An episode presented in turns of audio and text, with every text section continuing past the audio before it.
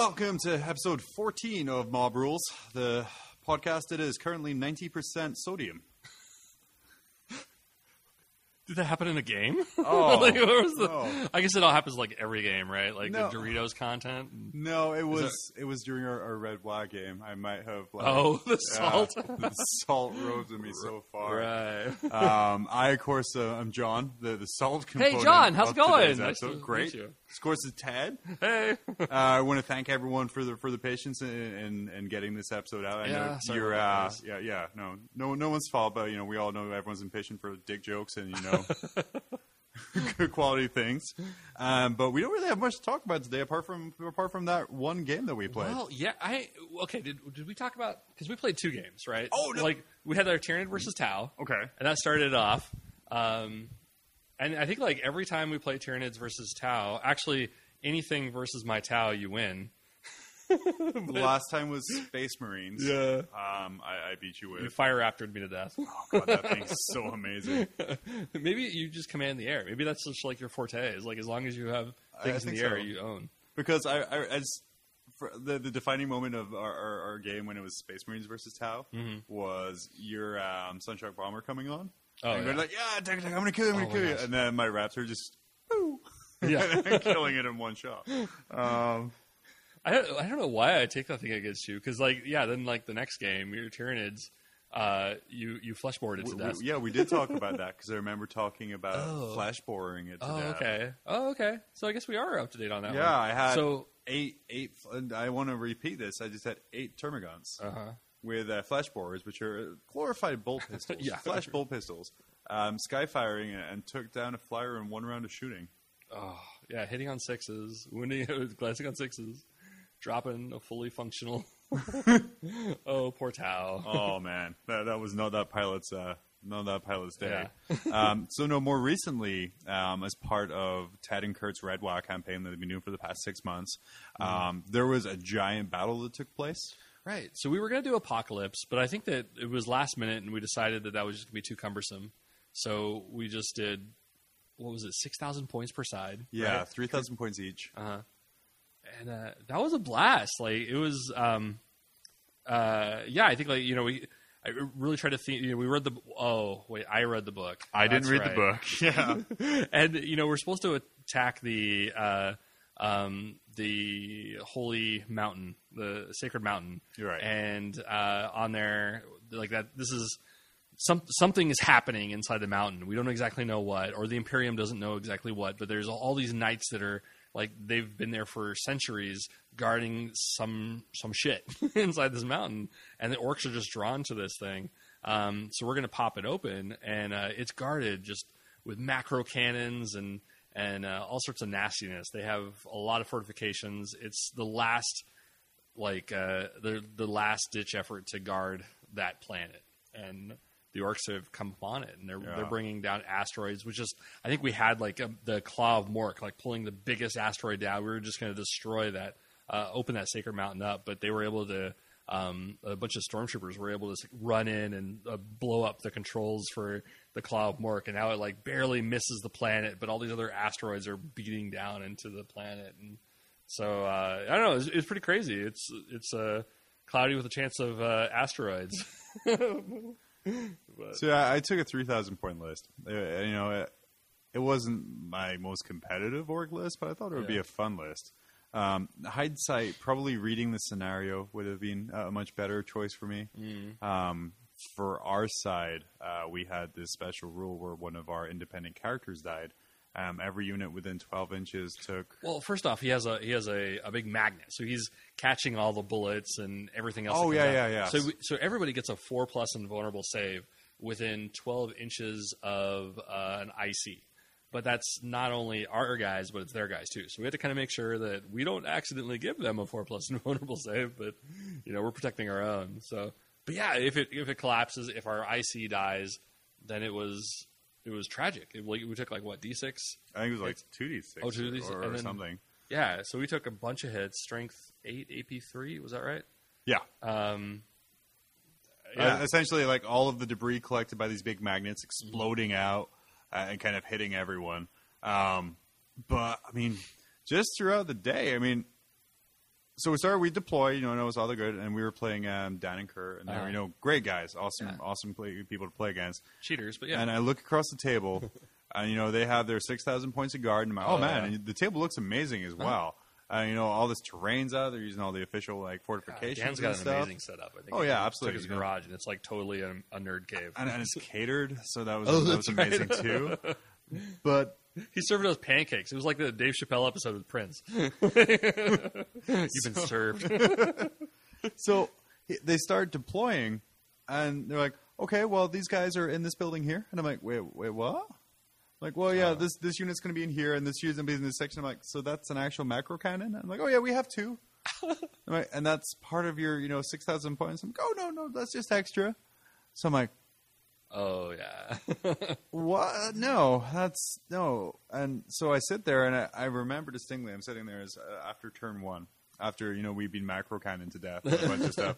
And I pulled out my phone. I pulled up BattleScribe, Yeah. and I started looking over the table and adding up all the fortifications. Oh. It was like 2,200 points worth of fortifications Oh, on the other side. So I'm like, this is like 8,500 points on 6,000. I was like, it's not fair. And you know, Kurt's like, hey man, what's up? And I'm like, this is really shitty and not fair because you have all those fortifications. And he's like, oh, it's okay. You guys have a four up invulnerable.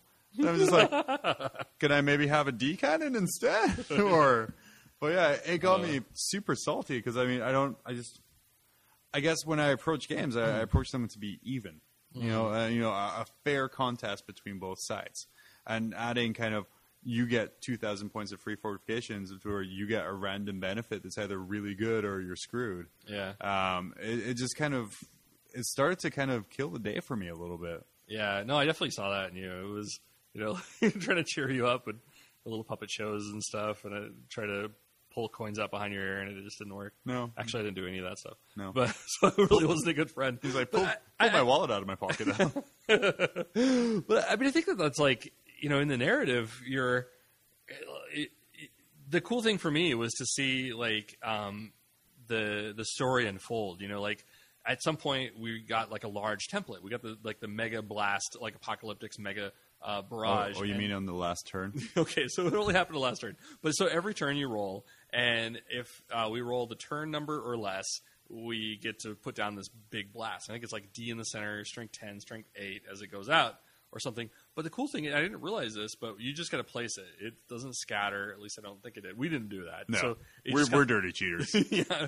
So you're just gonna put this thing down, and like that's supposed to represent an asteroid like smashing into something, and I think it really worked. I mean, like that it, it happening in the last turn. Yeah, it would have been nice if we got it like maybe turn three instead of just turn four when we ended the game. But um, you know, it, that really that turned the game for us. Like that basically. that won us the game. Yeah. Um, but I mean, and that's the thing. I mean, it's when I was sitting there and I'm looking at where the objectives are, Mm-hmm. and I'm trying to figure out. It's turn four. We had last turn of the game, and I looked and I'm like, okay, so if I put this here, then these guys can't do this. Uh-huh. But this is a two section building, so they can go out there, and they just get it anyway. And if they do this, uh, but yeah, and it just it was just the buildings, man, the the fortifications. it just, Yeah, they, they, they got to me so so much. But this is like the last ditch effort. Like this is, and it was cool to see like you know right off the bat. Like, I think you took like a bunch of uh, trucks. Like I think like part of your strategy uh, as we were discussing like uh, um, list building was you you were going to be the fast uh, fast small units um, and you know like uh, use almost that uh, the bubble magnet thing as a way of uh, putting the templates on them. You were going to run forward as they blew up, like drop, you know, like that template Yeah. on them or whatever. And uh, but it, it was kind of, you know, it was, it was unfortunate at first. Like they had an amazing round of shooting that first They round. They popped every single one of my trucks first turn. all but one, I think. All but one. Yeah, which was stuck in difficult terrain. so it was. I think like you eventually got it up there, but you know, like everything was like laid to waste the moment it popped out. But it was cool because like in the story, um, like all the trucks, like uh, the uh, the Big Mek, he ends up sabotaging the brakes on all like the. Um, on the Speed Freeks, so they have no brakes. The idea was that like he was actually like launching the Speed Freeks out there to go and fall into a ravine, into a moat, so that they could like clamber across all these like blown up trucks into like the enemy's mountain. And you know, in a way, like it was it was luck, but you know, like that fit the narrative. Like all your trucks just exploded, and yeah, maybe it was because of their dice rolls, but like I'm just imagining them like falling into the ravine, and that's why we were able to get across. But uh, I mean, 300 is a great movie and a really great graphic novel, but if you're playing a game of Spartans versus Persians, no one would want to play as the 300 men against 10,000 Persians. Well, I, I, And if, speedos and big shields and spears. in the comic, there's no speedos. um, well, yeah, I mean, so like I said, I mean, sure, it makes for a great story, but I mean, does it make for a good game? Well, yeah, I mean, I think that's part of it. Like, you get into the story, you get into like you you become like emotionally invested in McGruck or uh, you know your your main character, whoever it is, and I, like it's okay if he dies. You know, like one of my my favorite um, moments with the Red Waaagh, and it wasn't during this game, but you know, I had Gruck face off against Durantis, you know, and like I lost him hardcore. I ended up taking down Durantis and losing, but I still lost the game. But it was it was cool to see like your guy take pot shots to the face from like this ginormous D, D weapon and just barely die. You know, like it was his last wound and he get toasted. And and I mean that was that was cool. Like I didn't mind losing because it was. You know, it was a, it was it was set up to be amazing. It was set up to be a great story. It's, it's in a weird situation where at the end of the day we did win um, Mm-hmm. by I think we won by a point because we wiped Linebreaker off the board right Oh at last. yeah, it was that was nuts because I think it really was like it was anybody's game at the very end, and it was literally a dice roll, and it was But I didn't view it. I mean, and it's weird 'cause I didn't view it as that. Like uh, by the end of the like our army was so decimated at the Oh, end. And then all those assholes were sitting back there in their bunkers, like drink, drinking their space tea. in their armor fifteen. And they're, they're armor 15 bunkers. And that's the other thing. Is all, oh, yeah, this is all armor 15. I'm like, okay, sweet, because orcs never have any trouble with high armor. Oh, yeah. Um, I mean, that was like my like my quickest game ever. I mean, ever was against uh, a guy Jack Kaufman from Fairbanks. Oh, yeah. uh, who was playing like a really nice Khorne list uh, where I had all the Khorne war engines. Mm-hmm. It's like brass scorpions and all little piddly spider things. Front armor of everything is 13. So the only way I'm touching that is pretty much with power claws on the list I was rocking, and that, Oh, that yeah. wasn't going to happen against a bunch of like entire army that's moving 12 inches a turn of close assault monsters. Oh, Um, great guy. Game Yeah, was yeah. game was like I don't want to deploy against this. well, that was the Battle Brothers uh, thing, right? So you Yeah. had like five games. He didn't place very high, but I mean, yeah, it was that's a nasty list if you're not prepared for it. No, Like, no, I wasn't sorry for it at all. I'm a terrible player. Um, but yeah, I mean, the the whole thing to me was like, do I really want the culmination? I mean, of, of eight hours to to be like sitting looking. I mean, like just the the, the mindset I had, I guess, with the, the whole game was it would be more kind of competitive throughout oh, okay. rather than I'm going to, you know, I don't know, pound your ass for three turns and then you can kiss me on the cheek afterwards and we'll say you won. I don't I don't see that. You know, like I, I I saw that we from like a competitive standpoint, like you know, we I remember playing an apocalypse game like years ago. It was I think when Apocalypse first uh, came out, it was ridiculously high point level. I think we had something like 36,000 points per side or something like that. It was retarded. Uh, I mean that in a nice way. And um, but yeah, like the very last, like who ended up winning? Like I remember having a truck of boys get shot the very last turn, and this is like old, like uh, the old truck rules where they careen in a random direction, then explode. And I had the truck like careen in a random uh, direction, which happened to be on the objective, land on the objective, explode. My boys pop out and take it the very last turn, and that won us the game. Like random ass rolls like and this is like the same thing like it basically like we had a dice and it was dep- it was um i think he the uh, imperial side got one point per objective and we got d3 and uh we were rolling i think we only had like one objective one right? objective. Yeah. so we had to roll for it and it was like on a one or a two uh, they won. On a, a three or four, it's tied, and a five or a six, we won. And I think we rolled a five. You were at a five. Yeah. And you know, like that was for me that was amazing because like I mean we felt that we were losing as Oh, it were. absolutely. But from turn like, one. I mean we sat down and like I mean I had never spent so much time strategizing that last turn in any game I'd ever played. And you know, I think it, like it was a lot of back and forth. I think like we were so tense like you know, it was this was life or death. Like it was like, are you going to get kicked out of your house because of like some bad payments? and like, how could I lawyer this thing in order to like stay like from being homeless? And but like you know, we made some highly tactical choices that ended up panning out, Oh. and then it, it that that kept that got us to the point where one dice would would bring us to victory or not. And so like it was tension, like the beautiful tension, like through and through until we finally like, bam, done. You know, Mic drop, walk away. or I wasn't so cocky. I was just sitting there like, uh, that's amazing. How did we do that? and then I'm sitting there a sore winner, like, yeah, great, we won, all my stuff's dead.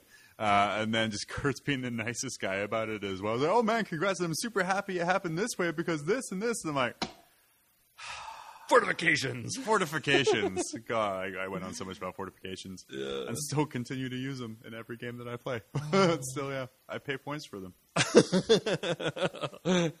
Could you imagine? Normally we play games of like 2,000 points. Could you mm. imagine that at 2,000 points? Like 2,000 points of free fortifications plus a 2,000 point army. So basically a 4,000 point like army versus a 2,000 point army.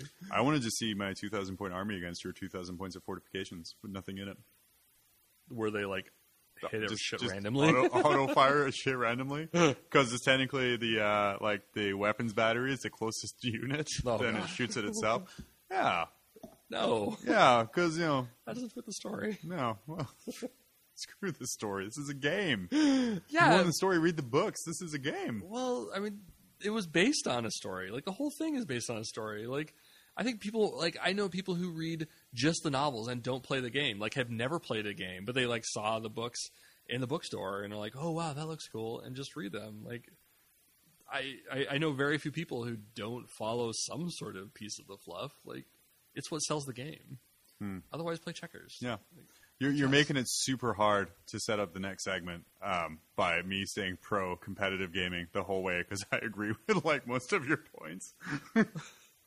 Well, I don't know. I mean, but that was I think that was it. It was like you and I had a fundamental difference about competitive versus narrative, and like I think like we ended up having a long discussion about it. Oh, for you know, sure. where it was, you know, I, and I, I I think that like I mean, if anybody decides to sit down and or most people, you're like you're going to sit down and read it and get invested in it and like really you know name your guys have little like little backstories for everything like in this case like it's written for us mm-hmm. then i think you're going to have like a different take it's going to be you know you're going to look at it in like a historical perspective versus like strictly a competitive and i think you probably get more out of it but i don't know it's No, no, uh, I, I just wish i just wish smooth. That like we it. had a debate a national debate where we had teams discussing the that- pros and cons That would only really work if it was teams of two people.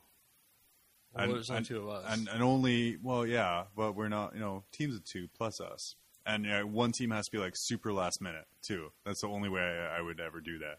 and in a British parliamentary debate style, an academic debate style. it's, to decide whether you know I'm right about competitive being best and more fun, or if you're right about narrative being best. and thoroughly enjoy fun. the story. Thoroughly enjoy the story, or thoroughly enjoy the game. Yeah. Hmm. I don't know that we can make it happen. Could we make it happen? I don't know. Happen? I'm a little tired though. Make it Um, happen? I'm gonna, I'm Happen? gonna sleep Yeah, on put this. your pants back on. Welcome everyone to the first great debate of 2016, the competitive versus narrative debate for uh, wargaming, I guess. You got to settle this for us, guys. Specify wargaming. So, uh, as, as everyone knows, Ted and I had an argument about which was better, uh, narrative or competitive. And like we do with all of our arguments, we pulled in a group of people to solve it for us. On the winning competitive side, What? we have Tier 1's very own, Nate, the something, yeah, Gerbil kisser. Gerbil Kisser. Nate, Yeah. Nate Gerbil Kisser. See, I And, wrote a little um, story just for that. You, we you have- now have a narrative to go with your name. We also have Ethan. Ethan is one of our uh, local Tau players. Uh, Is, is what I pull in to win. is two Tau players. by the way, thank you for putting clothes on to come down. I appreciate that. I almost did. Both coming down and putting on clothes. clothes, I mean. Yeah, he almost didn't come. Ow. Oh, oh, yeah. And then also representing the narrative side. Now, this is going to take me a little longer to explain because I have to put like six to eight thousand words beforehand so you understand why we're doing this. The, the, the fluff behind our the narrative fluff team. behind it. Well, wait, I already did that though. I guess anyway. Whoa, whoa, are we talking about canon, new canon, or the old canon? Please do not. Speak. please, please don't speak until you're introduced. It, it confuses. Uh, we have uh, Sterling and Kurt. Kurt returning um, after talking about the Red Waaagh, the Red Waaagh, which birthed this whole discussion. So this is going to be a British parliamentary uh, style debate. So it's an academic debate you'll usually find at a lot of colleges. Uh, we're going to use kind of a shorter version. It's slightly modified, um, but not too modified. So uh, each section we're going to have we're going to do a, a coin flip. Uh, each team is going to have a representative step up, and you have six minutes to argue your proposition. So uh, why narrative is better than competitive? Why competitive is okay? Um, and uh, then we'll have six minutes for the opposition to bring their proposition. Then we're going to have a counter argument. Then we'll have another counter argument. Then you'll have your closing. So it's going to go six six six six three three. Um, if you have, if you're looking for a point of information, this is a clarification on a topic. Then raise your hand. The speaker will then have the option to uh, answer it, uh, field it, or uh, dismiss it. So uh, there might be some hand waving. Uh, I will be uh, pointing out. I will be pointing out the hand raising. Okay. Um, now you don't have to field it, but it is sporting to do so. The last minute, you'll be notified when we come to the last minute. Um, at that point, there will, not be any uh, points or information uh, requests uh, fielded. So that last minute is sacred. That way, you know you aren't clipped of any good points you're about to make or anything. So. Um, if you don't take up your full six or three minutes, you can't bank it. It's just gone. And that's okay. Um, there no personal attacks being made that will disqualify uh, a, a member. So just keep it on topic. We won't be citing inf- any information. Uh, no, if you could leave your digital devices off, so no referring to something. I mean, after all, it's competitive versus narrative, so you shouldn't need to find like Wikipedia's take on uh, whether or not guardsmen do better when they have a backstory or not. Poor chat. Uh, so I think that's about it. You you guys ready? So, All right. Okay, we're gonna uh, flip a coin. Heads or tails? tails? Sure. Oh boy. Narrative. There it goes. the coin is off the table. It's Heads. All right. So competitive. Are you guys ready? Campaigning. What's that? Indicative, the uh, the coin falling on the ground is indicative of narrative campaigning. It tends to fall apart near the end. While starting very strong in the beginning, it, it tapers off. And That wasn't the way it was supposed to end. Gruck face whoop was supposed to win. All right. So we're gonna set some timers and competitive. Are you ready? yeah, yeah, you know, you were totally talking. Shit, so what is it? We're doing an opening first? You're over. Up next is Ethan. Ethan is wearing a tankini, which is apparently a thing. He passed me a note saying he bought it especially from Forever 21. It's coming in red and white stripes, and it will look just as good on the high street as it does in the beach. That means the time has begun. Oh, that means time's gone? All right. Okay. And go. So, uh, the reason competitive is and always will be better uh, than narrative uh, is because anybody can play competitive uh, with very little research. Uh, you can just look and see what army you want to play, see what looks cool, pick it up, look and see what's good, and start playing. You don't have to look back into the fluff. You don't have to read 10,000 pages of what Gotrek and Felix did one time in the 90s. Um, you can just go Friday night, or in this case, Mondays uh, at our local gaming shop, uh, to or Wednesdays uh, to play a miniatures game. You can take a normal, what is considered to be a competitive points level, and play against somebody because everybody knows those are the normal points played because those are where the competitions are of.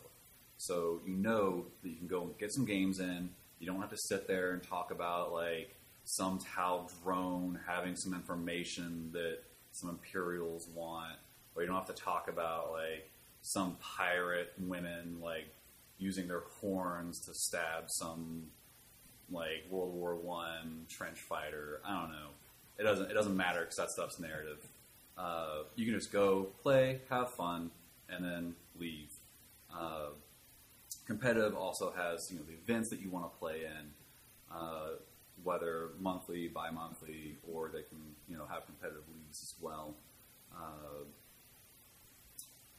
that you know get you into the game. They build you an army, uh, and speaking of what I mean, competitive is all about the points too. If it was, if you're going to play a game for narrative, points wouldn't matter. Every game except for one that I can think of, which is not very popular at the moment, uh, has points, so things can be balanced.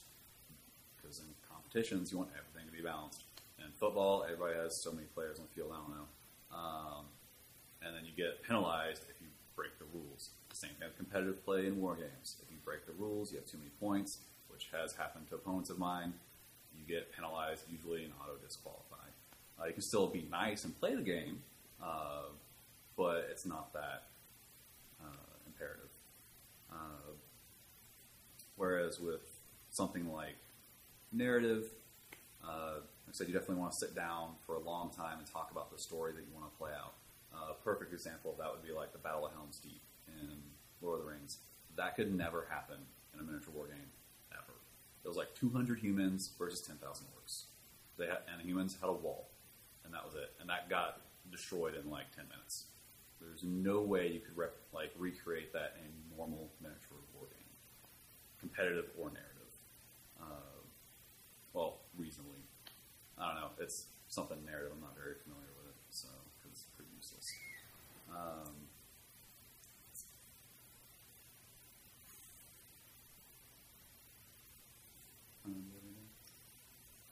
so that's competitive's just better all around because it gets people into games It provides structure uh, to play your games in, uh, and it makes it so that anybody can go and play anywhere at any time. And there's a bunch of like across the U.S. I can go here from Anchorage, Alaska, and go down to Las Vegas or Miami, Florida, and bring an army and be like, "Hey, I got an 1850 Warhammer army, or I got 50 points Warmachine, or I got 120 X-wing." And everybody goes, "Cool, I know that game. I know it's a standard points level. Let's play." And we don't have to sit down and think about it first. And we just have fun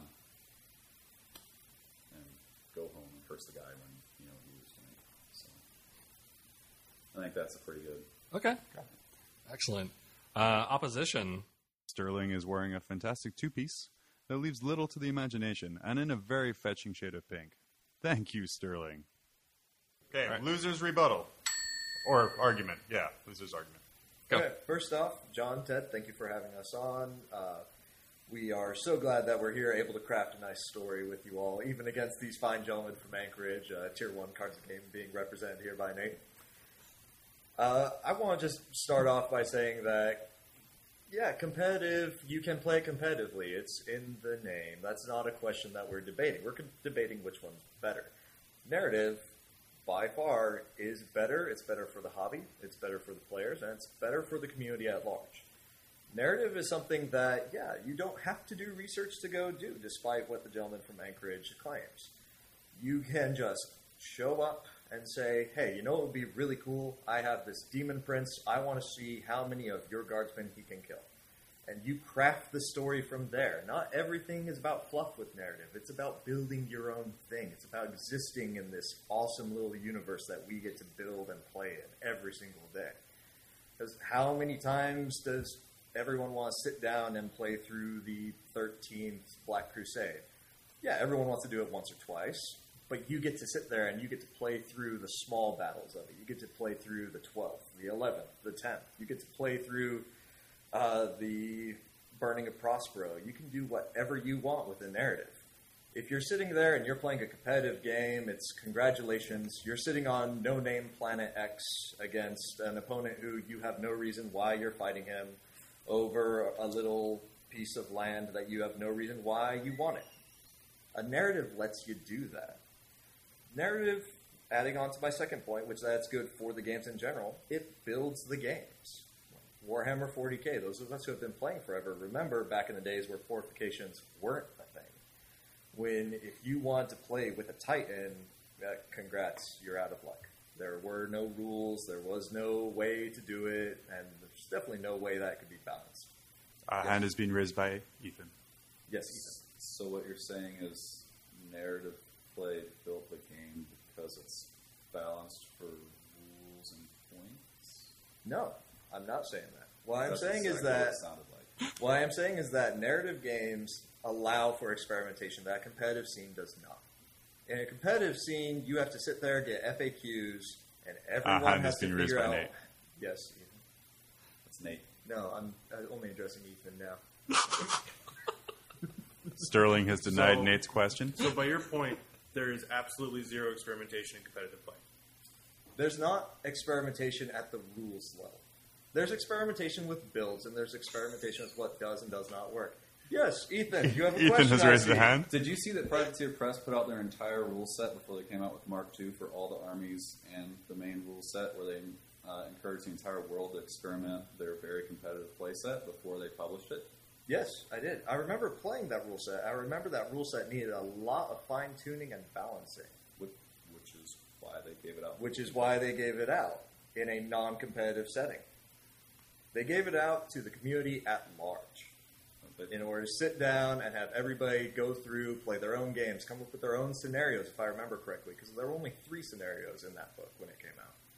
Now, a standard steamroller has six. Standard Steamroller has eight, and I believe there were six in total. All right. So, anyways, but if going back to my point, if the gentleman from Anchorage are finished, We'll see. I don't think about it. okay. Super heavy units, which are now a standard part of 40k, started off as just apocalypse and escalation. They were narrative expansions that let you add on to these great buildings that the, these great battles that you're able to build upon. Maelstrom missions started off as a fluffy mechanic. They didn't start off as competitive, and now they're standard throughout ITC. Zone Mortalis is something that never saw the light of day, and now you're actually starting to see those rules brought into competitive games as well. Allies, levels of alliance, those start off as fluffy, narrative, uh, dynamic mechanics in the game. Now, part of a competitive thing. Without the narrative, you can't have the competitive. So, just to wrap up, because I know I'm running fairly short on time in my opening. You have about a minute and a half left. Yeah. When you're talking about competitive, it's me versus you. I don't care what you brought. You don't care what I brought. Let's just put army men on the table and let's throw dice at each other till one of us wins. If I'm playing a narrative game, I'm playing it with somebody. I'm playing it cooperatively, and we're doing it to have a good time. I don't care if I win or lose when I walk away from a narrative game. I do, however, care when I walk away from a competitive game having played against three Riptides. Just now, I am now going to respect what just happened and surrender the rest of my time. The ceremonial John Cena has started to announce the last minute of discussion. Your time is up. His time is now.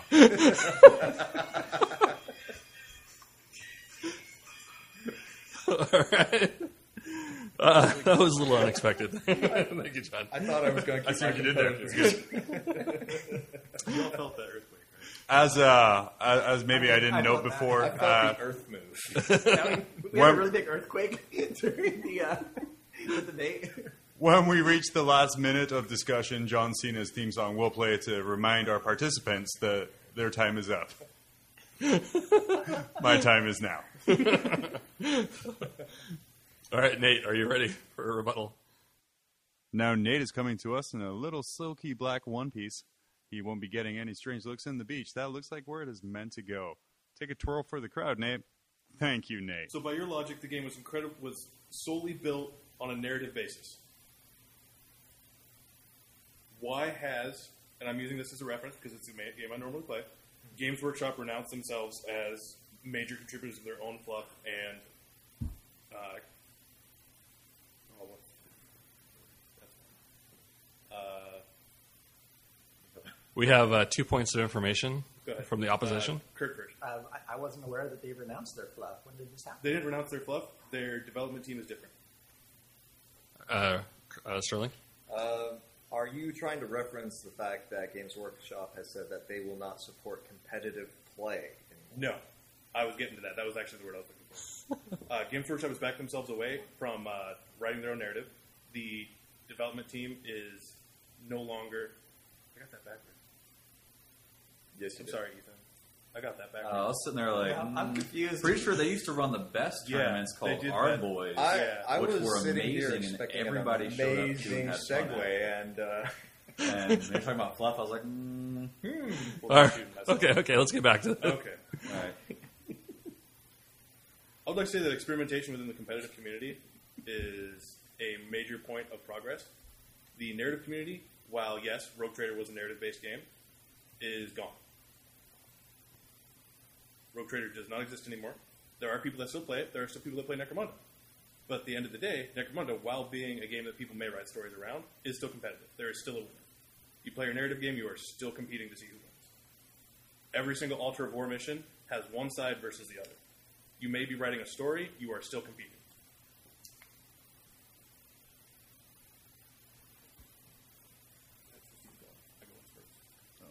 Uh, I, I, I was gonna I was gonna say in the uh, the mail. Oh, please, uh, it's let Nate finish. So Maelstrom was created because people did not enjoy uh, Maelstrom missions. Uh, because people did not enjoy the Altar War missions. They felt it was uh, there wasn't enough going there. It wasn't competitive. So they added a more competitive element. So I would actually disagree with the adding of Maelstrom to add fluff to the game. Adding Maelstrom to the game added more competitiveness, which is why ITC adopted it. Because as of the point where Altar of War existed by itself, you had two objectives on either side of the board and you had to run across and get them. It wasn't very fun. So they had Maelstrom up to competitive level, make people actually have to think while they're playing the game. So you can you can sit down at the other side and be like, "This is my Farsight Enclaves army. This is all battle suits. It's so great." But at the end of the day, you're competing. You're not you're not trying to sit there and see who can outfluff the other person because there's hardly a competitive event besides paint which does fluff, which kind of could be fluff for winning. sportsmanship generally. Sportsmanship uh, is is the fluff? side for who gets uh, who gets the best fluff because that person is usually just there to show off their army anyway. all right, uh, one Yeah. speaker, please. Uh, so, by, by your point of bringing up Maelstrom as a fluff inclusion, I would disagree heartily. There is no. By throwing down models on the table and using Age of Sigmar as a reference, that is an entirely narrative based game. It's competitive in that there's one versus one, or two versus two, or whatever you want to do. And it's a fun game, but it is entirely narrative based. It has unless Kurt's played it recently, I was the last person to play Age of Sigmar in Alaska that I know of. And that was a couple months ago. It's not done well as a completely narrative based game. Do I want people to play it? Yeah, it's a fun game. Also because uh, I want to keep fantasy alive. Fantasy is a fun competitive based format. Uh,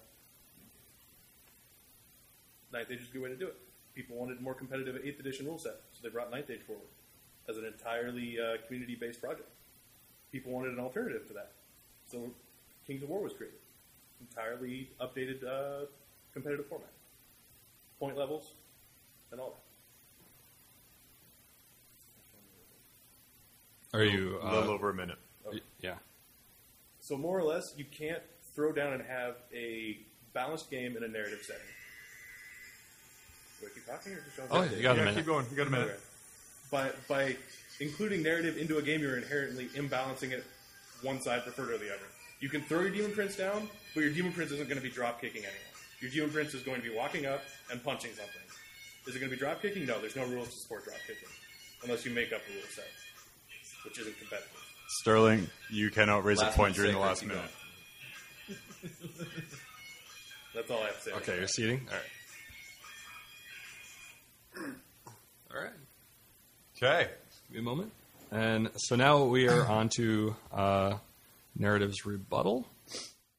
Do you like cookies but want something more British? Buy biscuits. Not like those you have for gravy.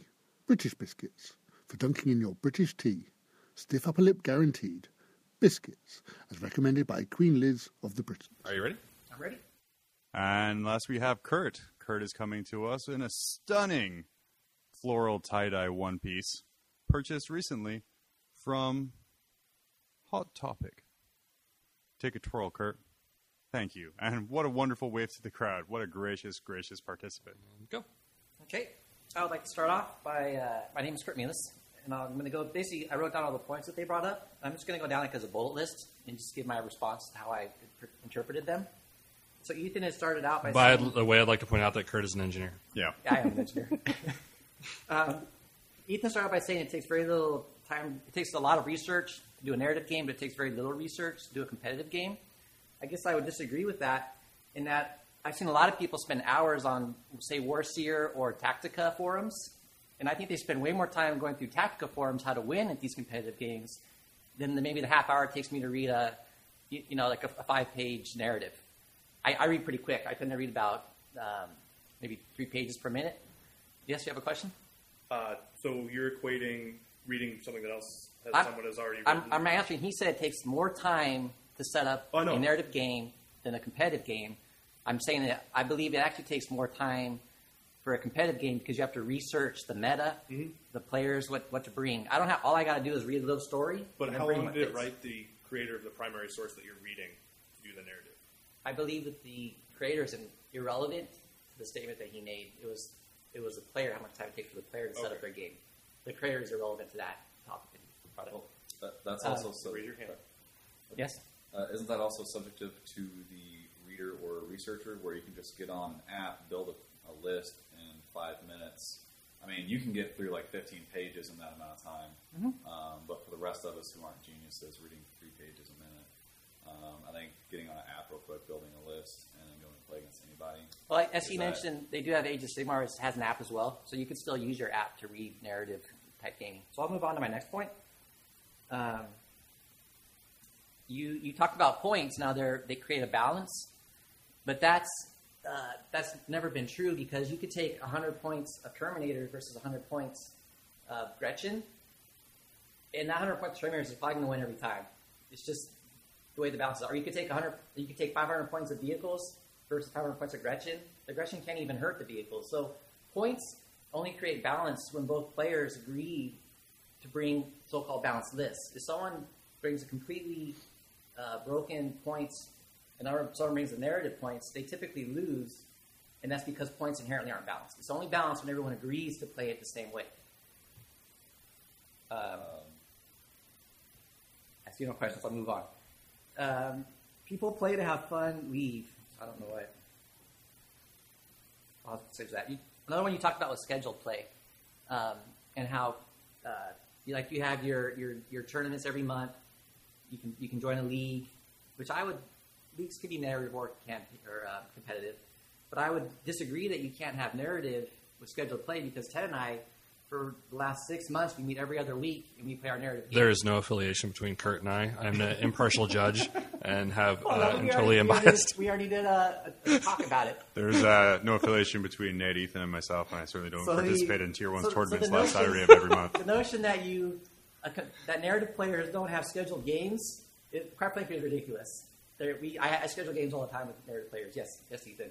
Uh, I believe what I said was you don't have to worry about scheduling games. You can just get your point, your certain point list, and go to a uh, gaming area. So that, so that have I would dis- to play. I would disagree with that because. I've shown up at tier one to play games with points, and then nobody's there, I don't get to play anybody. So if I don't actually That's plan, Age of Sigmar. No, I've done it with other games too. I've, I've tried. I've, I've, this happened. I've shown up with my points, and you don't get you don't get games. So let's. I'm just saying it's not a guarantee. If you don't schedule, you're, you're looking at a risk you may not get a game at all. Um, I'd like to move on to the Battle for Helsreach. You mentioned you couldn't recreate that. Ted and I actually just today played a game for the Red Waaagh where I had a very small detachment of space wolves and a bunch of orks kept coming.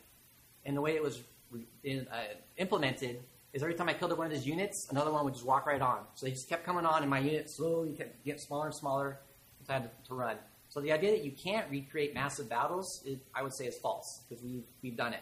Yes, Can I ask who won that? um, I ended up winning it. Okay. I got lucky. All Um, uh, you, mentioned, you mentioned travel for play. Foiled by Ted's poor play. that, that, that people you won the game before. You mentioned that people can go to competitive games. It, it fosters travel, and you can see the you know places. Um, I'm going to Defcon this uh, April, and I've only signed up for the 40k friendly, and I signed up for a small um, uh, combat patrol. And then they have an Age of Sigmar tournament. So the idea that you they they have um, uh, apocalypse type games. So the idea that you can't travel and not go competitive, I would say, is false. Again, I'm I'm traveling for the narrative side of the games. Um, I'd like to mention the Maelstrom. You said that they brought in Maelstrom to be more competitive. I would actually argue against that. Maelstrom created a very large random factor that you, you really can't plan for. You're just randomly drawing cards. You, you have a lot of random victory points. So I don't, in my mind, that's less competitive with Maelstrom. It's actually more of a narrative because it, it's a lot more random. In my mind, the more random it becomes, the less competitive it is because there, there are things you can't account for. Um, I'll, I'll finish it at that. All right, well done. Uh, so now we have our wrap ups. This podcast is sponsored by Tier 1 Cards and Games, a place where you can get your tabletop and trading card g- g- g- games needs, or come and play competitively or casually. Use this promo code Get Wrecked to get 20% off all Games Workshop items in store. Don't forget, have a Tier 1 day. All right, now we have the wrap up from the competitive side. Bring it to us. Why did you use a radio announcer voice? All of a sudden, now that I ate into ten minutes of your Um, seconds. this time, so as to not disrupt your flow, there will be a gong sound instead of Mr. Cena's classic with the trademark, My Time Is Now. So, uh, competitive is clearly the better format uh, because competitive gaming is what sells more models. It's what keeps the companies that give us these great games in business. Uh, because a lot of, a lot, uh, for example, a lot of events have uh, what you see is what you get rules. So you have to buy new models all the time if you want to change out your weapons, unless of course you magnetize like a smart person. Um, Race. yeah, tell- hashtag mouse race. Um, so, shit. Uh, It's a little, little slow. yeah. Uh, keeps the companies uh, that give us the games in business. Uh, it also uh, allows you to not have to plan to go to a specific event to travel and play a game. You can just go anywhere with a standard tournament points limit and play a game anywhere. Uh, I would imagine in the world, although I only, only have experience in the U.S., uh, if there's anybody, any world travelers here that might be able to put in with that later, that it's not my time limit, uh, we can get that. Um, competitive builds. I mean, it, it grows the game. It gets new players in, uh, and it keeps. Uh, it, it fosters change and keeps people from growing stagnant uh, in their armies. Um, An example of that. yeah. An example of that being if a competitive meta changes or a new book is released that changes an army, that army is generally not going to be the same. In the very, very rare cases that it happens, which is very rare, it won't change. But in a narrative campaign or a narrative army style, you will have, oh, I like this chapter. I'm going to build this chapter this way. I'm going to make my White Scars army. I'm not going to include any dreadnoughts because White Scars never had dreadnoughts. Um, they're all going to be bikes, and they're all going to be this. One minute remaining. Uh, Gong. they're only going to be bikes. Uh, that's not competitive. It doesn't sell models. If you're being compe- if you're being competitive, you're getting a model because it is good. You're going to be supporting a local store, and you're going to be growing the meta. If you play as a as a narrative player, you're going to look at a model, and your basis of whether you want it will be: does it fit how my head headcanon or story goes? Does it fit how I think this should work? And that does not grow competitiveness. It does not grow interest, and it can foster resentment if said narrative player with a very specifically viewed way of how he's going about it, say a salamanders player, runs up to someone who's, oh, I've got salamanders. They're not painted green, they're painted bright yellow with tiger stripes, and they're successor chapter. You have 17 seconds. Uh, that and uh, narrative players foster drunk driving, as in Beer Machine, Beer Infinity, and Beer Hammer. Narrative all people narrative don't care play. about black people. Uh, and so they put everyone on the road at risk by playing their narrative games and drunk driving. That closing argument about narrative players not caring about black people and drink driving brought to you by Nate from Tier 1. I'm going to have a lot more free time after that one. All right. So narrative. Are you ready? Start. Okay. Uh, yeah, I'll go ahead. There you go. Okay. So we've had a lot of talk back and forth about what's good for the games, what's good for the community, but when you think about it, no one ever quit a hobby because they played a dude in a narrative game. Community killers don't come out of narrative games. They come out of competitive games. They come out of Tau players. That's personal Frigging attack. Riptide. That's a personal attack. I would, I would like to point out that was not directed at any person. I was stretching my arm. I- I'd like to point out that our two also- competitive players are Tau players. When, As was pointed out earlier, that is a personal when it when it comes when it comes to narrative games, You're going to remember that narrative game. I don't know how many tournaments I've played in since just moving up to Alaska, and I've been playing war games for the better part of two decades. But I can't tell you what my last mission was in a competitive game. I can tell you the last narrative game I played because it was awesome. Because no one cares about the 137th Guardsman to die. Everyone cares about Bob from accounting who got drafted that same day and who is going to provide for little Bob Jr. The That's Imperium. what people remember. Sorry, I shouldn't have jumped in. I'd like I'd like to jump into like like I've played apocalypse games where there's narrative and the requirements everyone has to be painted. So we we showed up and this table this guy made like he made stained glass windows and little posters for all the buildings. Um, this is an example where narrative actually does sell more models because I read the um, the Mars Horus Heresy book and it had the, the whole the picture of the, the Reaver with the two Warhounds. I literally on Forge I bought a Reaver and two Warhounds because I just love that visualization. And I could only bring that and play that in a narrative game. I would like to point out that Kurt is an engineer and can afford this. Yeah, he can afford a Reaver and two Warhounds because of the picture look. I have to point out that Forge World is not a local store. so there's and, and again it's like it was i've had so many memorable missions where it was they were narrative um, and i and i'd like to find out this is kind of my, my really my closing The vomiting kind of sound indicates argument. one minute left. that's okay um, I'm, I'm, I'm pretty sure most people are aware of the game Star Wars Battlefront that just recently came out, and nobody nobody buys that game for the gameplay. That game is only sold because it's got the Star Wars name on it, which is a narrative story. And I believe that's the same thing for most games, is most people buy because they just love the story and they love the theme about it. And that's, I mean, video games, like all those really good movie, movies that make video games, those games stink, but they sell huge. And it's because of the story. Battlefront doesn't have a campaign. Hey, no, no. Only I was hoping it was going to be as good as Battlefront 2, which was amazing gameplay. All right. Thank you very much. The sound of bored crickets indicate the narrative is finished. Ow. You know, Ted, it's super hard not to jump in when people are pulling that piece of crap Battlefront into the argument like it matters. quality aside, it doesn't have a campaign. Oh, damn it, Kurt! I bought it completely hoping it was like going to be like Battlefront 2. Um, I didn't buy it original because I read Xbox. reviews. yeah. because that was an amazing game. I was like, oh, it's going to What, say. what uh, Kurt's trying to say is he didn't buy it because he's a smart consumer. But Because he'd rather buy, I, I agree. Battlefront 2 was awesome. because Oh, he'd rather buy a Reaver and two Warhounds. But, Oh. but, but Battlefront 2 did, it's sold huge. It's, Yeah, Battlefront 2 was a Yeah. great narrative game. Star Wars Battlefront that just came out That's is nuts. 100% player versus player competitive. It's a terrible competitive game. All right. So to wrap up, uh, thank you guys for coming down. Yes. Um, we could, I guess.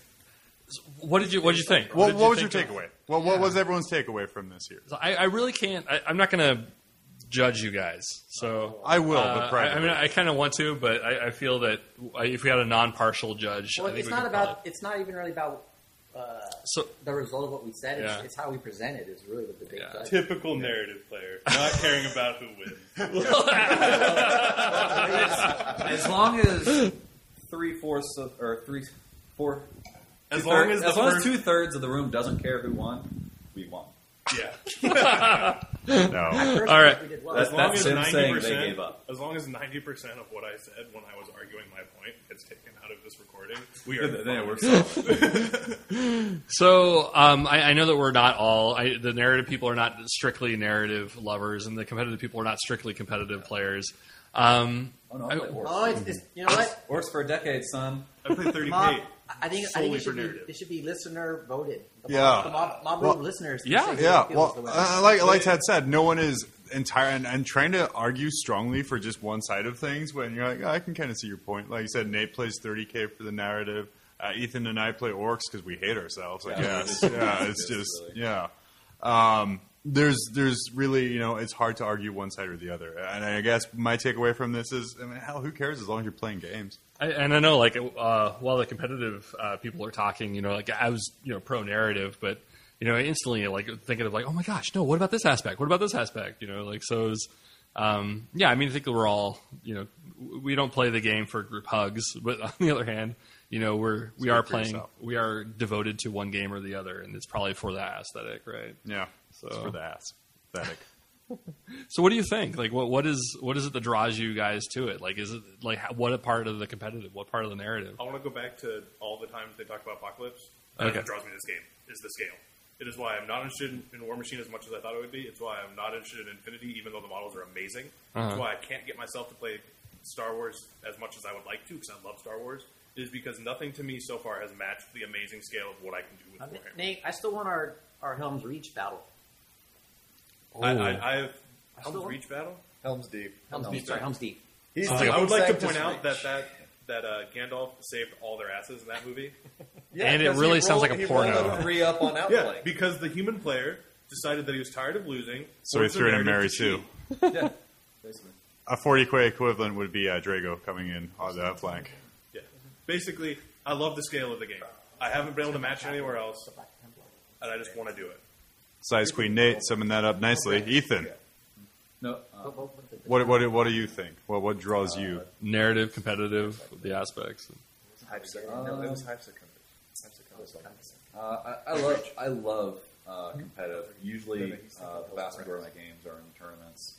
Um, when I started Warhammer, my games three through six were in Ardboys. So I had two games to learn the system, and then I played Ardboys. Uh, it took like four. Yeah, I can't think of like a format that really said "fuck you" to narrative more than Ard Boys. Like, Such a good if you had to paint on your models, like go home. so that was that was an amazing format. I loved it. Um, that being said, I did well in it, and I and I've done well in painted events. Oddly enough, the only award I don't think I've ever won is best appearance. But that's because I won best overall that day. Oh, The, okay. the, the, the, the paint judge actually came out and said, "Well, at least he got best appearance because I lost the game." Um, and then, uh, like nobody else had painted armies, I guess. I don't know. Um, so best overall. uh, uh, but the the downtime hobby really is I like uh, I like modeling and painting uh, a lot, and then coming and playing competitively. Narrative games, I try, I try, I just can't get my, I just can't do it. Like friendly games, all for it, but like actually hashing out some kind of storyline. Um, uh, I, I like. I enjoy the idea of a narrative campaign. I really do, and I've Yeah. tried to start them with 30k, well, but I that- just can't can follow up on it. That and I look at books like The Red Waaagh, and uh, because I'm a competitive player, I look at them like, oh, this would be cool. I'm like, oh, they got that and they get that. Oh, that's totally fair. There's yeah, a there's a Calihan mission. that's He has to where take how many you're- Morkanauts? He has to one take team more starts in the middle of the table, and then everyone is to represent like the Imperial Guard moving through the dirt planet Yeah. and getting ambushed by Tau. And you, your Imperial Guard dudes are in the middle of the table, and then the rest of the board, minus like six inches from the center deployment zone, is all the other deployment zone. It, it's kind of like the uh, the frat uh, Hall of Shame. sounds where Yeah. Good thing they weren't fighting an army that's full of ignores cover blast weapons. But I think that was, uh, I mean, to kind of follow up, uh, you know, the I, that was something I think that actually started this whole thing was Mm-hmm. like the narrative book. Like it was, you know, like not only was it that uh, you know uh, Kurt and Dan got a whole bunch of fortifications, it was fucking macro cannons. So yeah, I mean, what started this whole thing is Oh, you got to Which, let me say, Oh, we're wait. not allowed in competitive events as they are broken. ITC anyway. There might be Local other ones. competitive events. So okay. I mean, I mean, uh, yeah. The whole thing started. It was like I, since I've come back to playing Warhammer for my, my little break here, um, I've pretty much just played competitive or ITC format or something because it's fair, it's balanced. And then I think my, my game against you know Kurt and, and, and Andrew and um, or, uh, Dan. no, Dan. I'm sorry, yeah, Kurt and Dan and uh, and Ted was the first real kind of narrative, story driven kind of thing I've done. And I just went into it with a competitive mind, mindset. And I'm just like, man, it's bullshit. He has like 2,000 points of free fortifications and Yeah, you- two you were macro not cannons. uh, and like, And just. that, and that stomp has soaked up so much firepower. with Yeah, so like the only way is uh, cheese it and took um, Buzzgob Stomper, um, like at its low points cost, and I'm like, I, I don't know, I just I, I, I couldn't accept um, Kurt's very valid point back. He's like, well, you know, you have a thing when one of your independent characters dies, it, it, it blows up a bunch of stuff around it. Like, oh sweet, so that's a D weapon, right? You know, just being salty as heck about the whole thing, but um, it's all really how you approach the mindset of the game for me now. If you go into a narrative game with a competitive mindset, you're not going to have as good a time as you could have. And, and likewise with competitive. If you go into a competitive game with a narrative mindset, you're going to get mudholed, and you're going to have a terrible time with that. I, I think we had a player locally who showed up to a, narr- uh, a competitive tournament with a very narrative list of 60 on foot plague marines. And that Did not that do well event. against a list That- of uh, which I, which I believe I've mentioned on the show before, of Khorne Daemonkin for three Heldrakes, Oh god. this guy. the guy. Tau Shackle formation, The Taucron Kin. yeah. and Yeah. a Tau Firebase support cadre from the Advent calendar, not from the new codex. So, uh, like I said, remember it's walking in and watching the last 15 minutes slash first 15 minutes of that game. So all 15 minutes of that game. yes. and then uh, I, I played Hey, against him in points the are always balanced. Six-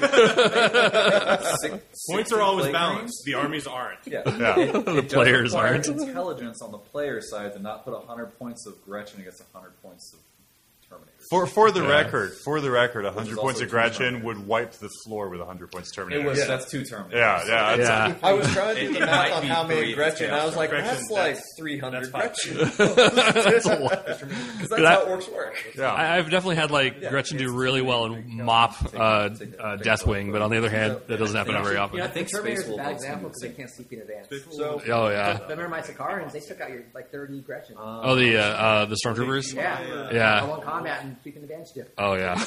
All right, so Kurt, what, what did what did you what did you take away from today? You had some very well argued points supporting your your cause. I know you're primarily a narrative player. As you know, you get that little competitive whim on you today, for, from what you heard. So my my whole thing with competitive versus narrative, I, I always like narrative, but I, I like a well played game.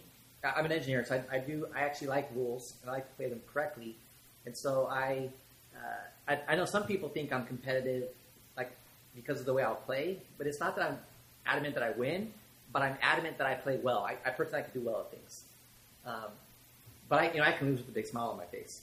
Which, I mean, you've seen it, Jonathan. We so again. And I, mentioned- I can win with a just a, a very depressed look on my face as well. that game showed. our, our very first game ever was Age of Sigmar. yeah, Yeah, and you, you totally crushed me. But I, I saw the last. That was super fun game. Well, That that's really to, fun be fair, that's Age of Sigmar. I mean, I think it's a blast. No, no matter what what some people might say, Nate. But you, but you guys, but you guys Yeah. also won the. You, you won our, our Red Waaagh game. Mhm. You were you're salty, but you still pulled out the victory. It was just the fortifications, two macro cannons. And- but again, I you know I lost. But I still that was both of us. We played great. There's huge couches on both sides. You know, was, I lost, but it was still a fantastic, fun game. You know, and Ted Wright and I were talking about it for like two or three days afterwards. you know, it, it was a really fun. That's game. always a sign of a good game. yeah. Always a sign of a good game. Sterling, What did I take away from all this? I asked the damn question, Matt. First you should do it now. Oh, yeah, You what- just got did you take by uh, the couch. Oh, Uh, no, like I think considering the crowd in here, everyone knows that I'm actually one of the more competitive players up here. I play every game system known to man and God, and I have. I actually just got back from flying down to uh, where was I? I was in San Diego for a day uh, to play in an Infinity tournament. It was a one day event. I happened to have money set aside uh, to fly down to see some friends in uh, Phoenix, Arizona, where I'm from. And they're like, "Oh yeah, no, we're we're driving six hours, and we're going to uh, we're going to go play at this place. It's called Atomic Games or something down in LA." I was like, "Oh, okay, cool. Can I come?" And they're like, "Aren't you in Alaska?" Yeah, but that's nothing but like a six seven hour flight. I can do that I Uh, those. so so I packed up my Haqqislam and I flew down and uh, I got crushed because I totally forgot to bring like my good Haqqislam army and I just brought the one that was fully painted. I love the idea that you have two cases in your house, which has good Haqqislam and terrible Haqqislam. I find it hilarious that you think it's only two cases. Let's say I, I just cased most of my stuff, and I have about ten sitting in my second room, and I still need another case. yeah, I would like to go back to These are all metal, too, aren't they? Every game known to man and God. The uh, the you uh, the Infinity models. dangerous game? But, oh, not not not. I'm an Infinity, infantryman. not Infinity cases. oh man. I Um, Infinity case. Okay. I will have two. But no, so like I, I love playing competitive games and uh, I love playing narrative games too. Like some, I think they're some of the most fun that you can get is sitting down with someone and just building a narrative yourself. Which I want to scream like it's not always about the fluff. Like Yeah. sometimes it's just about being like that was insane because you know like Bob ended up you know one shotting Abaddon in the face with his last gun on Overwatch. Like there's some times where the game just gets ridiculous and you get to build your own little story. So I love playing competitive games. Uh, but when it comes to narrative, like I like building my own. Like fluff is good, and fluff has its own place. But if you play fluff and narrative, yeah, you're going to have terrible one-sided matches, and you're going to get a bad taste in your mouth. But the same thing will happen in competitive, like nine times out of ten. So I say that, and I think we I think we missed the uh, the third part just friendly games, not narrative, not competitive, but friendly. Um, so I remember when uh, what is it? Um, Kill Team came out. My buddy Yeah. Sean bought it, and we played Fun. a bunch of it. We used it to get another friend in the game. Mm-hmm. Um, to to get two, but one of them um, didn't stay because hundred points of Raven Guard and hundred points of. Uh, I honestly think that Kill Chaos Team is probably, it's terrible. at least in my opinion, uh, Kurt may have a different opinion because he's played more of these games than I have. Uh, the best melding of competitive and fluff that you can do with Kill- the Kill 40 Team is cases. fine. Kill, Yeah. Kill Team Because is amazing. battle suits, while good in an 1850 list, do not work Oh no. in Kill Team at all. Well- they will get destroyed by 10 guardsmen in a Chimera. There's a what's what's the name of the alternative rule set for Kill Team? Not the official GW one that got released. As Oh, the weird little one? Combat Patrol? No, no, no. It's not Combat Patrol, but it's called Kill Team. But it was put out by S- Heralds of Ruin. I think. Uh. what it's Yeah, like. I think so. I- There's a guy How is it different? about this. Uh, it's it's just different because in the Games Workshop version of Kill Team, you bring the unit. Heralds of Ruin lets you bring the dude. Yeah, it's So more it can focused on like the tactical. It can be the Okay. one crisis suit with the does that now. squad of fire te- with uh, Yeah. fire warriors. I And think that's they where did it's- that. Wasn't that- that like something like uh, I, I think in third edition they had something like that. Kill Team was originally, I believe, like you picked a guy, and so Well, you could used take to be like a unit. what's that? I think before it used to be just one unit. Yeah, before Well, it was you picked. I, I, one th- I think it, unit with originally I think it was like a guy, and then I think they did change it to a unit at with some uh, point, the, the, but I could be the- wrong. like the fourth edition kill team that I played rules that I think I found that I found them online for free, so I don't know if they were Oh, okay. Kill Workshop rules. Uh, they had they had the Aquila on them and they were looked legitimate. Uh-huh. You had to buy when you bought something that came in a unit, you had to buy the minimum size of that unit, Okay, and then you Yeah. could each dude inside make a specialist. I think they still have that. It, it Yeah, has that's- that's things. still the One's a same thing. specialist, One's like a Yeah, I haven't played kill fire. Yeah, one dude's a gorilla specialist, one dude's a weapon specialist, one Yeah. dude's your leader. That's that's the standard GW kill team, uh, which is still It's still It's a still fun, fun. game. It you can still still do stuff. It's still good. Um, but oh dear God, are Eldar broken in kill team right now? If you play the GW rules, Oh, Because- I'm sorry, I can swear you you just specified kill team. Like it's only broken in one Uh, game I would like to point out Well, let's that just uh, take Eldar, Eldar do not dominate our meta. what does true. Eldar? Eldar not? do not dominate No, the local they don't. meta. they don't. No. Town do.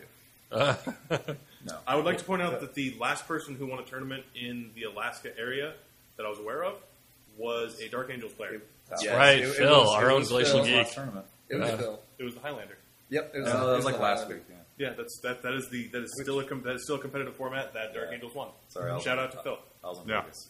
Are we not shouting out But to Phil? I No, we're not that telling people to check out Glacial Geek. No, I'm, No, you, you told them to do it. I just said shout out to Hey, Phil. hey. I think he's a communist. So what you're Yeah. saying That, is that Chaos Marines won a tournament? Yeah, Chaos Space Marine. I think that's a I was fin- very glad I was one of two Chaos Space Marines players there. The other one being you are the most consistent Chaos Space Marine player I see in our local groups. Yeah. I am the only consistent Chaos Space Marine player in our Yes. local group. There's that one guy that's I- hurt in that Bane blade. I have. Oh, what, uh, what happened? Clint? to him?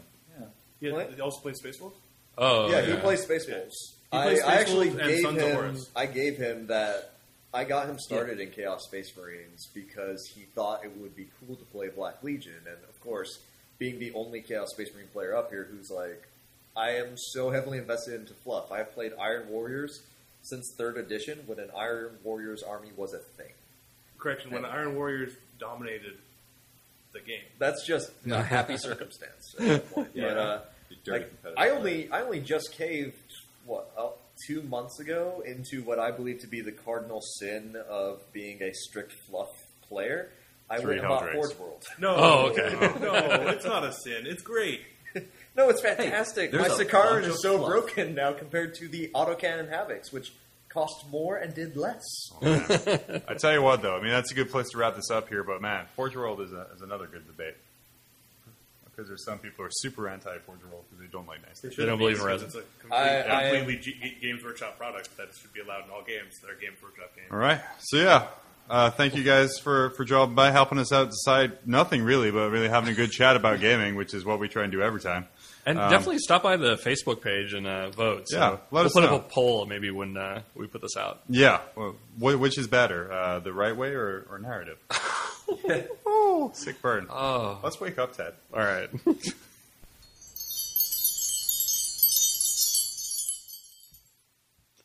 oh, I had the weirdest dream. Hmm. Oh, I think we had these guys come over and they debated narrative versus competitive. It was a mass debaters, What? a massive debaters. You had what? you had masturbators? Yeah, yeah, and they didn't even notice that we weren't dressed the whole time. It's crazy. Uh, no, no, That was um, different than my dream, but there were debaters. but just four. um, no, that was a, that was a, a good you know dream debate. You know, I want to thank Ethan and and Nate especially for jumping in. The, you know, Yeah. last last hour, literally, we're like, hey. Uh, we had some people drop from from the debating side. Can you come in and argue why competitive gaming is best yeah. in our minds? Um, and then finding out before we just before we started that the narrative team, uh, comprised, of course, of you know Kurt from our Red Waaagh episode, and then Sterling, um, was a you know college trained engineer and debater uh, slash real you know into rules guy. And also someone who was in debate team in high school, I think, for Sterling, right? So, um, right there, It was a little slanted. like, oh yeah. Um, but no, th- thanks to everyone for turning out. I think you know it turned out real, real nice, and I kind of you know answered a couple questions in my. The, the hardest thing for me, to be honest with you, Ted, about the whole situation was not jumping in and being like, "Screw you." yeah. Uh, whoa. Whoa. really? Well, you know, it's What, what do you mean? Like So, so it, the- it doesn't bug me so much now, but I mean, the the whole Star Wars Battlefront thing. To be Oh, honest with you, okay. it's a terrible game, and it's like, oh, it's. I mean, that's why people don't play. The reason I don't play Battlefront, I played the beta. Why does my Uh-huh. laser gun have recoil? oh, yeah. It's light. Yeah, it's, it's a light gun that shoots beams of light. Yeah. Uh, and then also, I didn't pre-order it, so I Uh-huh. couldn't get Han Solo's pistol, so I don't have the most powerful pistol in the game that everyone else has, Oh, is that? which I have to now save up for. And also, the higher level you go, the more Uh-huh. health you have. So I'm I would go in as a newbie against people with like forty percent more health than me and better guns. Oh. Doesn't sound like fun. Doesn't sound No. competitive. Good Sounds point. narrative because Yeah. Empire. I think I think I was I was looking into that. I was really considering it, and then I found out that there wasn't a, a story, and I was like, all right, well, I'm not interested. There's a story in it. It's Empire versus Rebels. It's a real simple story. Um, but no, like So uh, anyway, Yeah, I, I think uh, you know I have answered a lot of questions. I mean, Yeah. the the conclusion I've come to. I mean, we, we talked in the intro a little bit about how salty I was over the whole narrative thing, um, but as long as you're playing games and you're having fun, it really gives a crap. You just have to prepare for what you're going into. Um, don't go into a competitive tournament with a narrative mindset, and vice versa. yeah, expectations, right? Like, I mean, that's just life in general. Like, you, you- if you have expectations and they're dashed, you're going to be unhappy. Like, so yeah, if you're going to go in there and you're expecting, you know, just like to beat face, like, go and beat face. Yeah, like I mean, the the game we had uh, a couple weeks back, where it was you know my Tyranids versus your Tau. Oh yeah. I didn't, you know, for all my Tyranid games so far I've done in tournaments, I've had like a three flyer and asshole list, and you know, Oh yeah. I, I know this is going to sound like terrible, but I only took two against you, Thank you. still not great, but you know, it's kind of like you you have to realize what and who and why you're playing. Are you playing Mm-hmm. for fun, or are you, you know, are you playing to win? Not that you can't win when having fun, but both sides have to. Yeah, yeah. Um, yeah, I don't, I don't know. I don't think I really have anything else to add to it. I mean, it, No. I, I thoroughly enjoy. I, I think, like in a way, like you know, even if we're we play competitively, there's definitely a narrative to it. I mean, just, just simply because we like the 40k universe, like it's going to almost be intrinsic. If you like the 40k universe, then you're enjoying a narrative. Like, Yeah. just simply. I mean, I guess it's like what level of narrative do you want to play? Yeah, I mean, Um, and that's it exactly. and if you don't want narrative, I guess you could. Well, you play checkers or some jazz. Like even Risk has a narrative because Yeah. there's continents. You know, like there's, you know, it's it's implicit. there there has to be something to attract you in the first place. And uh, you know the thing about games like 40k is you're not like, man, what a great rule set. Let's go. Oh yeah, It's it's the models and it's you know for me my, my first oh my god I, I need to play that was the the box the second edition box with that sweet blood angel in the front with his power fist surrounded by greenskins. Um, that isn't really a competitive reason to pull me in. That's a oh my god this looks amazing and you know art is a form of narrative. So Oh yeah. so yeah I guess narrative draws you in, competition keeps you.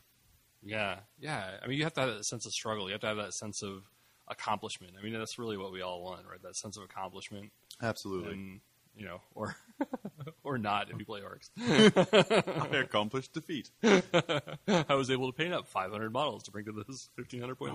I remember like the first time I got back. I got back in right at the start of sixth edition, um, and I, I painted all my models. And you know, this was my painting standards kind of lowered for for for regular play just now. Otherwise, I would never have any models on the table. But I had spent like sixty hours painting this unit of thirty ork boys, and I was mm. so proud of it. And it looked really, really good. And I'm still looking back to this day. I'm really happy I have that really well painted unit. yeah. But my first game, it got removed turn one. So, Oh. so I'm like, Yeah. I that is pretty sad. Yeah. And I'm definitely like one of those guys like as I lose people and they happen to be like, you know, the colored guys are up front and the gray guys are in the back, like I'm pulling the colored guys and swapping them out with Oh, the gray sure. guys, you know, just to keep them on the table. No, they can't die yet. But I mean, and you put so much work into your guys. Aren't you just kind of like really super bummed when like twig holding Riptides died? And like, but oh. but regular Joe Riptide over here, or like this guy just has this sort of like, You know, I, I've been working on this. Um, it's a, a Mecha Dread. Uh, me, no, Mega Dread. Yeah. And it's supposed to be my war boss. I think we've kind of talked about that at one point. It, it's not finished yet, but there's like umpteen hours have been like put into modding this thing from like a Dread Knight and like turning it into a, a Mega Dread. And the the only I only played it once, and I played it against Phil uh, like a year ago, and I put it on a table, and all it did the entire game was walk. it just walked, and at some point he blew it up with a couple lascannon shots. It's like all those hours. Granted, it wasn't finished, but you know, yeah, it still demoralized you. yeah. So I stopped playing with him. Yeah, that's a good plan. Um, on that note, you know, I think I think we're good. Yeah, Stay beautiful. stay beautiful. Um, if you like our mini battle report we posted, uh, we we tweeted Phil's uh, Glacial Geek battle report down to a minute thirty. Congratulations, man. yeah, yeah, thanks. Uh, that that transpired. Uh, I was talking to to Phil uh, over over Messenger after. Uh, he, you know, he, his reviews or his battle reports get a good publicity in Bell of Lost Souls now. And someone commented on their Facebook page, it was like, 52 minutes? Who has time to watch that? And I'm like, dude, you're on a fucking Warhammer website. Uh, so I was like, you know what? I'll give you a battle report you can watch. So I asked Phil if it was okay to do, and he's like, yeah, man, go ahead. And you know, I got that down. I'm pretty sure after rewatching it, I could get it down to like 30 seconds. and you know, I think the goal is, I mean, if, if enough people like it, that we'll just have 30 second battle reports that I'll, uh, you know, borrow from all over the internet. Oh yeah. um, but yeah, so that, that all came from me wanting to do that and also practice with uh, with Premiere. I, I, I love that like that one signature line. What was it like? Oh, and he's dead, referring to one of his bikes. It just Yeah. got capped. like, it was all the- cut out like most of the dialogue, but that left. it was left in there. What I cut out is uh, these knights are charging. Uh, these bikes are going to charge the knight, and then I just cut it all to and they're dead. Which everyone knew. Uh, anyway, so yeah, uh, we will uh, see you all next time. Mhm. Yeah, Stay, stay beautiful. I already said that. Eh, you already Stay said that. frosty. Stay, Stay- I don't know. Fuck you. yeah. Fuck come you, back world. later. See you later. Bye. Bye.